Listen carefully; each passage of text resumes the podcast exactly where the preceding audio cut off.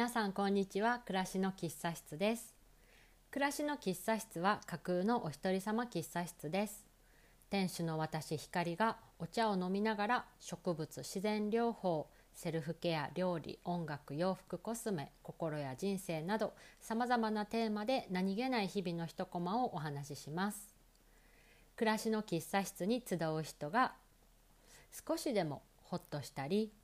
明日から少し足取り軽やかに過ごせるような気持ちになればいいなという思いで開店しました。はいではですね早速今日のお茶をまず紹介したいと思います。と今日もハーブティーを飲んでいてハーブティーのブレンドはネトルエゾウコギ生姜ペパーミントにしてみました。えーと、とこのブレンドにした理由なんですけれどもなんかちょっと今朝なんですけれどもちょっとシャキッと元気に頑張るぞみたいななんかそういうようなブレンドにしたいなというそういうような気持ちかになりたいなと思ってブレンドしてみました。というのもですねあの以前お話しさせていただいたあのオンラインのハーブティーセッションなんですけれどもあのそれが、えー、始まっておりましてあの今もえー、とまだセッションの日程はまだあるというような感じなんですけれどもやっぱりこう皆さんとお話をさせていただくにあたりやっぱり自分にとってねちょっと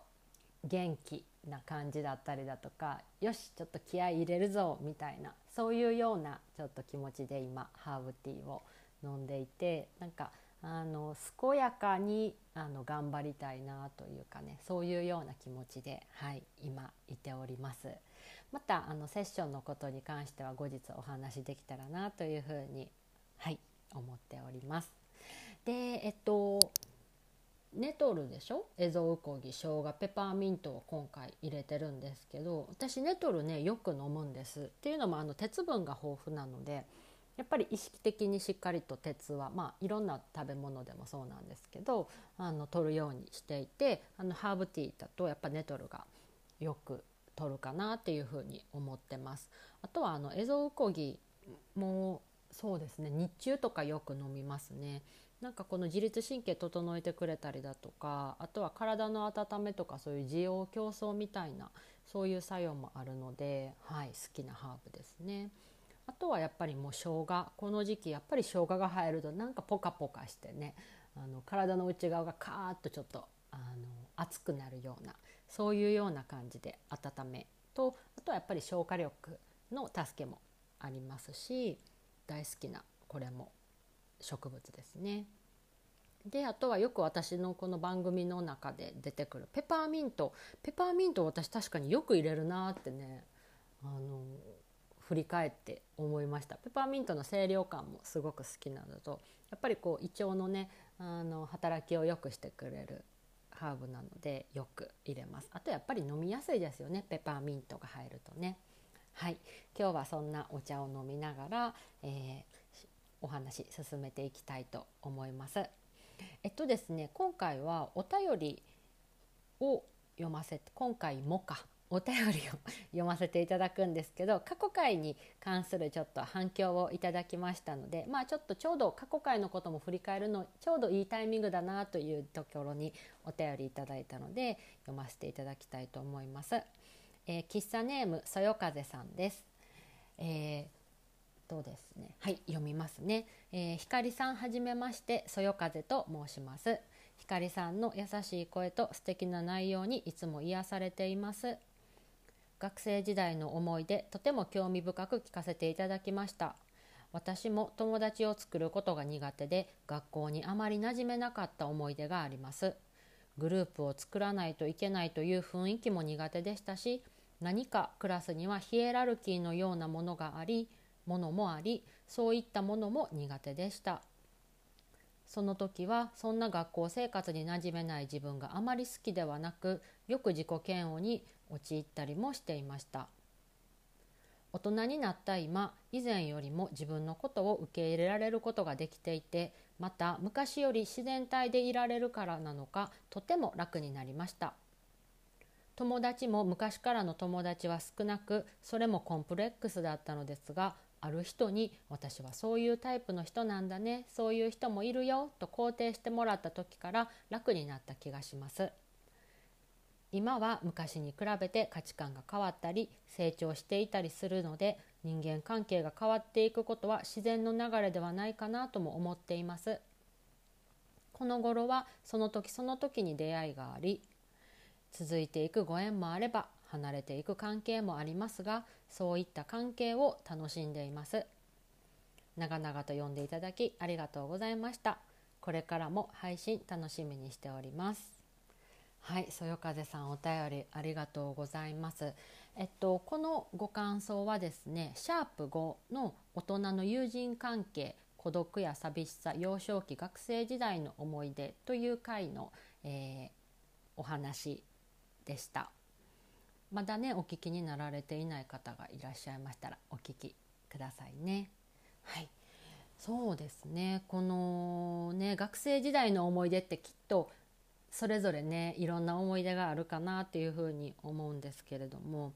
やっぱりね学生時代とかって、うん、あんまり外の世界を知らなかったりとかするのでやっぱり学校とかクラスの中がもう社会の全てみたいなそういうようなものがあったなっていうふうにあの個人的には思っています。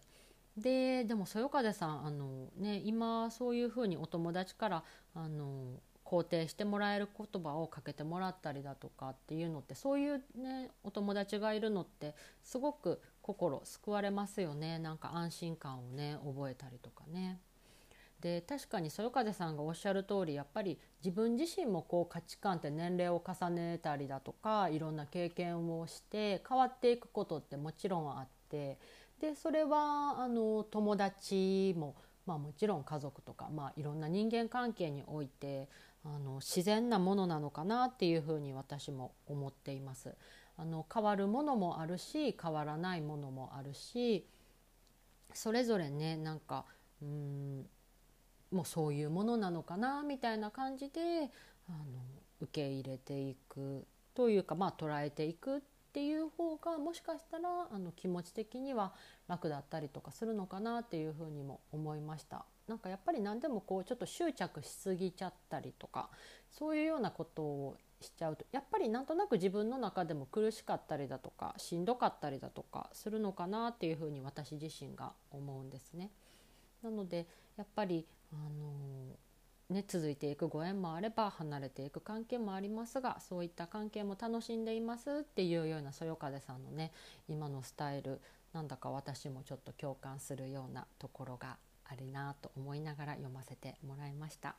はいありがとうございます、えー、続きましてえー、っとですね続きましてのお便り読みますね。えっとですねなんと続きましてもそよ風さんいただいております、えー、このお便りは、えー、シャープ6の温活の前半ですねに関するお便りいただきました。えー、ひかりさんこんにちは。先日の配信楽しく聞かせていただきました。自分の心躍るものを身につけることとてもいいなと思いました。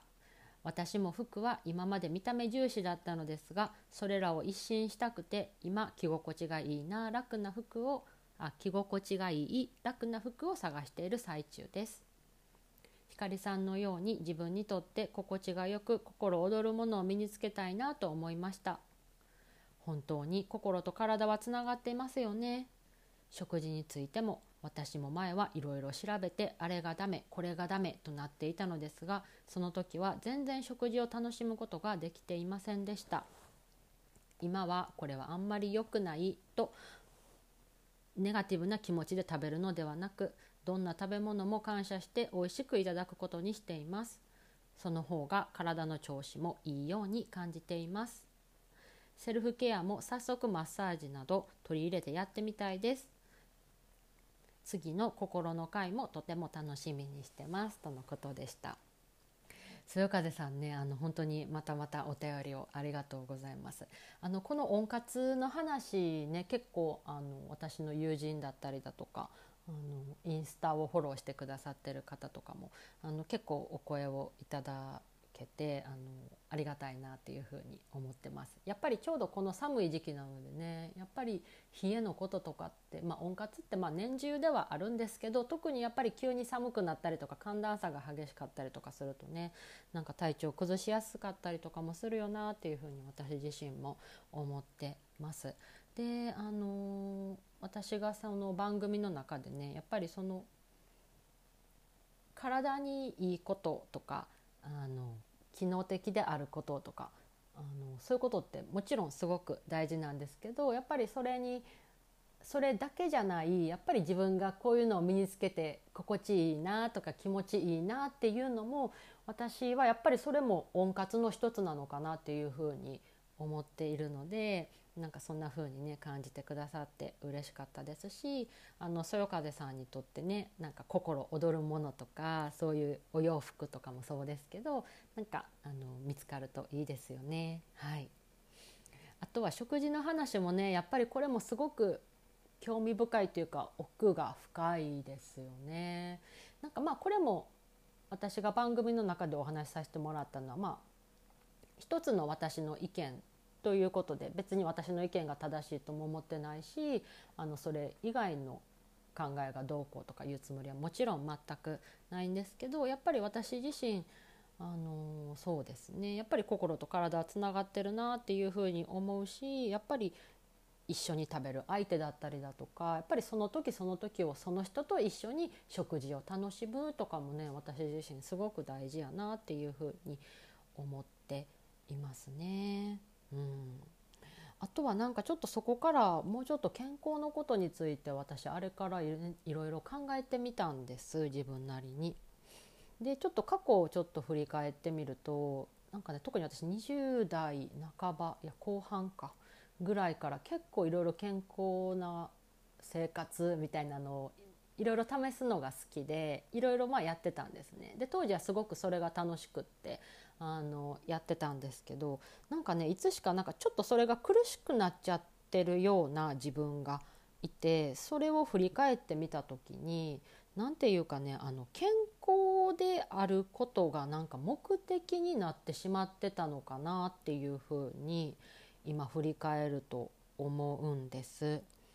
なんかちょっとこれはうまく言えないんですけどその健康な状態っていうのは手段にしか過ぎないのかなっていうふうに考えていてなんかごめんなさいちょっと言語化がうまくまだできないんですけど健康であってそれがあるからこそ自分のやりたいことだったり叶えたいことだったりそういうものがこう自分の内側から湧き上がってくるのかなっていうふうに私は思っていてなので健康がベースにあってだから私はこういうような人生を生きたいとかこんな仕事してみたいとかこんなご飯食べてみたいとか誰かに会いに行ってみたいみたいなそういうあの何て言うかな自分の本当の望みみたいなものを叶えるために健康ってあるのかなみたいな風に思気づいたんですよね。なのでそういうような思考になってからはなんか健康であらねばならないとかなんかもしかしたら自分で自分を縛っているようなところもあったのかなっていうふうに思いました。なのでそういう意味でやっぱりあのいろいろやっぱり食に関することとか体に関することっていうのは私も学ぶのが好きですし実践するのは好きなんですけどでもやっぱりなんかそれに縛られすぎちゃうのも私の場合は自分を苦しくさせてしまうのでうん今自分にとってのそういうちょうどいいみたいなものを私自身もまだまだ今見つけているところですし自分にとってのちょうどいいとか心地いいってうんまあ、それこそ年齢とともにとか環境の変化とともに自分も変わっていくように体も変わっていくのでその時その時に合わせた自分の心地よさみたいなものはいくつになっても大切にしていきたい軸やなみたいなことを、うん、ちょっと最近考えてましたね。はいというのもですね私がうん、あの過去に自律神経失調症っていうふうに診断をされてちょっと人生のお休み期間があった時に朝起きたら基本的にまあやっぱり頭がすごく痛いんですよねズンズンとして痛かったりだとかでやっぱりそこからちょっと気持ち悪くなっちゃったりとかして朝を迎えるそういう喜びみたいなものも当時はなかったんですよね。だからそれともちろんあのこうして夜の静けさを楽しむみたいなそういうようなことも私自身うんなかったなっていうふうに思うんですよね。だからそういう時ってやっぱりただただ毎日ちょっと頭痛いとかなんか気持ち悪いとかやっぱりそういう状態にすごく支配されていてまあそれは体がねそういうサインを出してるので当たり前の状態なんですけど自分が持ってた夢とかそういうものみたいなものをやっぱり当時はちょっと見失っていたなっていうふうに思うんですよね。でや,、まあ、やっぱり自分なりに試行錯誤しながらとかあとはま学びに行ったりだとかっていうことをして自分にとってのセルフケアとか心地よさみたいなものを取り戻していったその先にやっぱりこういう活動をしてみたいなとか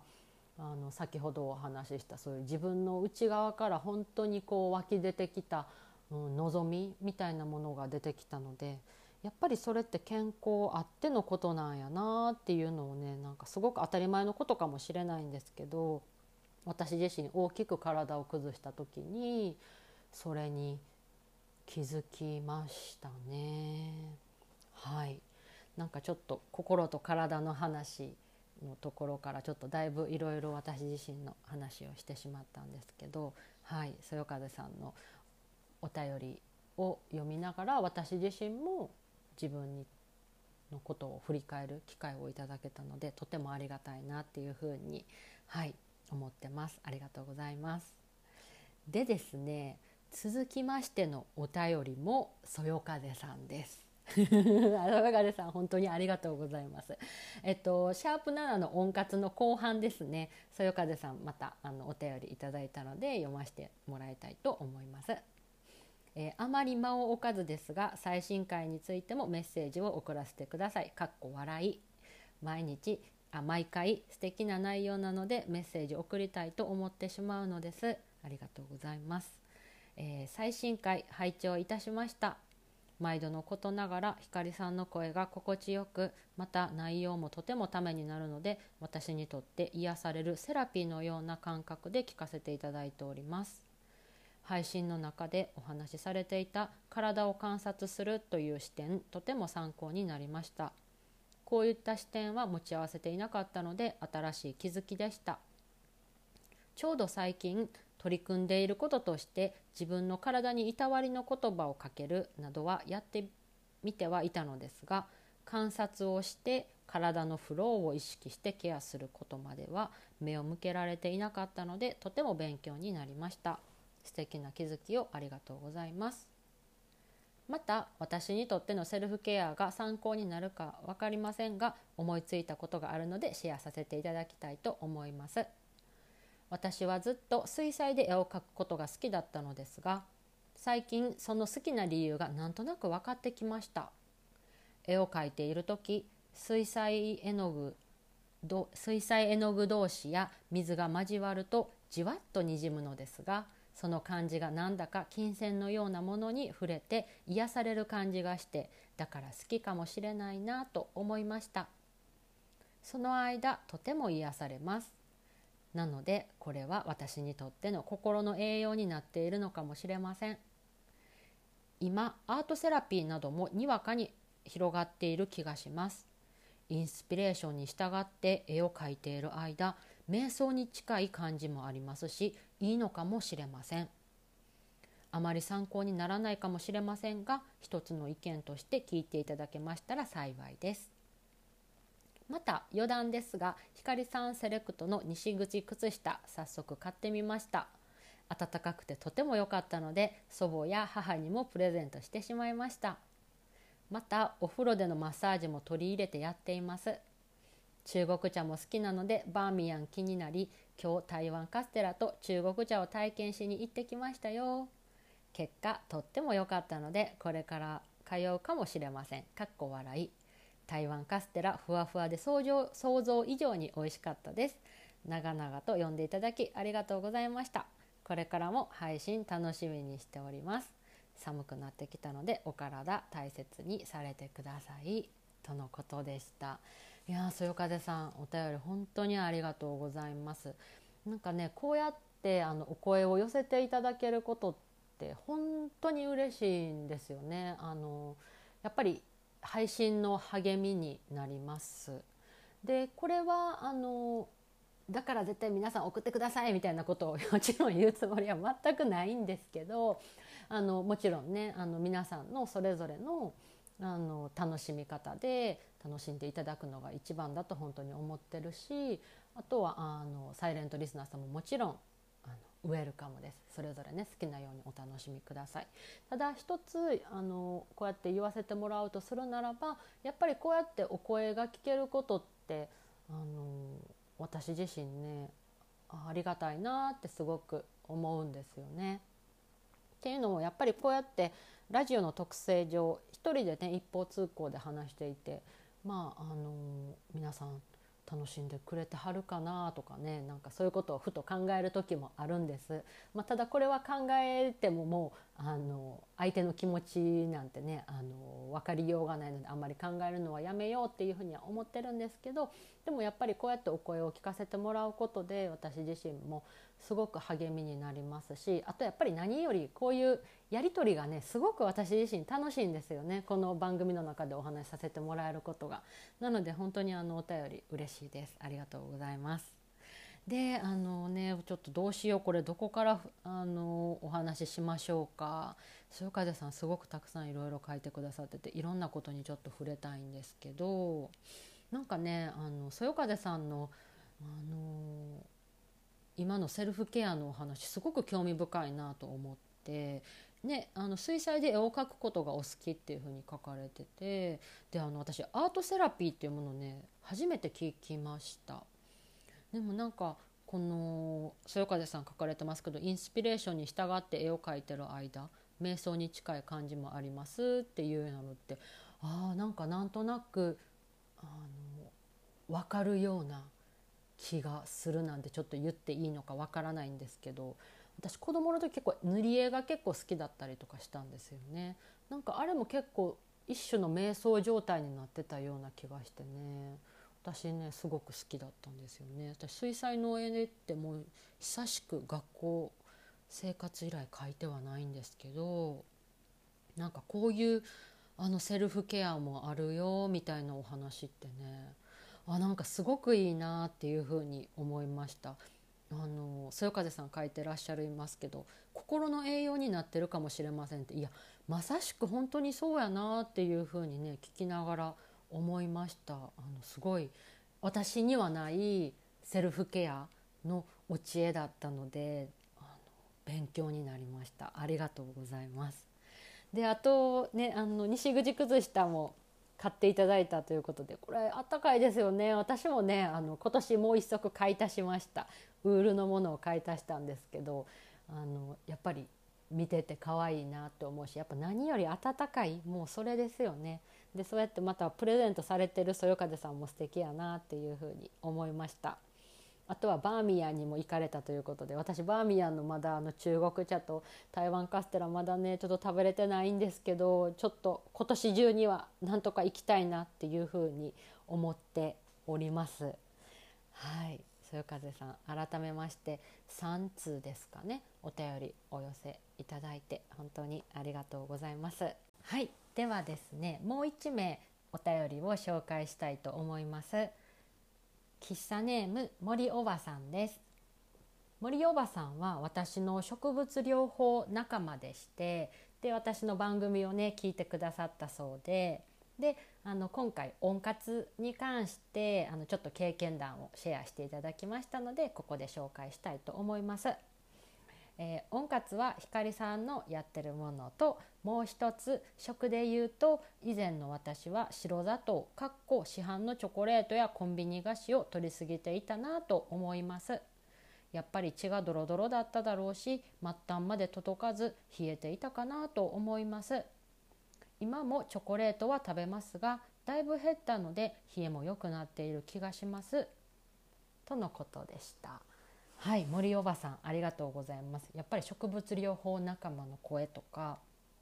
こういう実際のね経験談ってやっぱり皆さんにシェアさせてもらえるの私も嬉しいなっていうふうに思っています。でこのまああの生成されたものに関してのお話まあ白砂糖もそうですよね、まあ、ちょっと私なりの解釈をちょっと付け加えさせてもらうとやっぱりあの白砂糖って血糖値を急激に上げる働きがあるんですよね。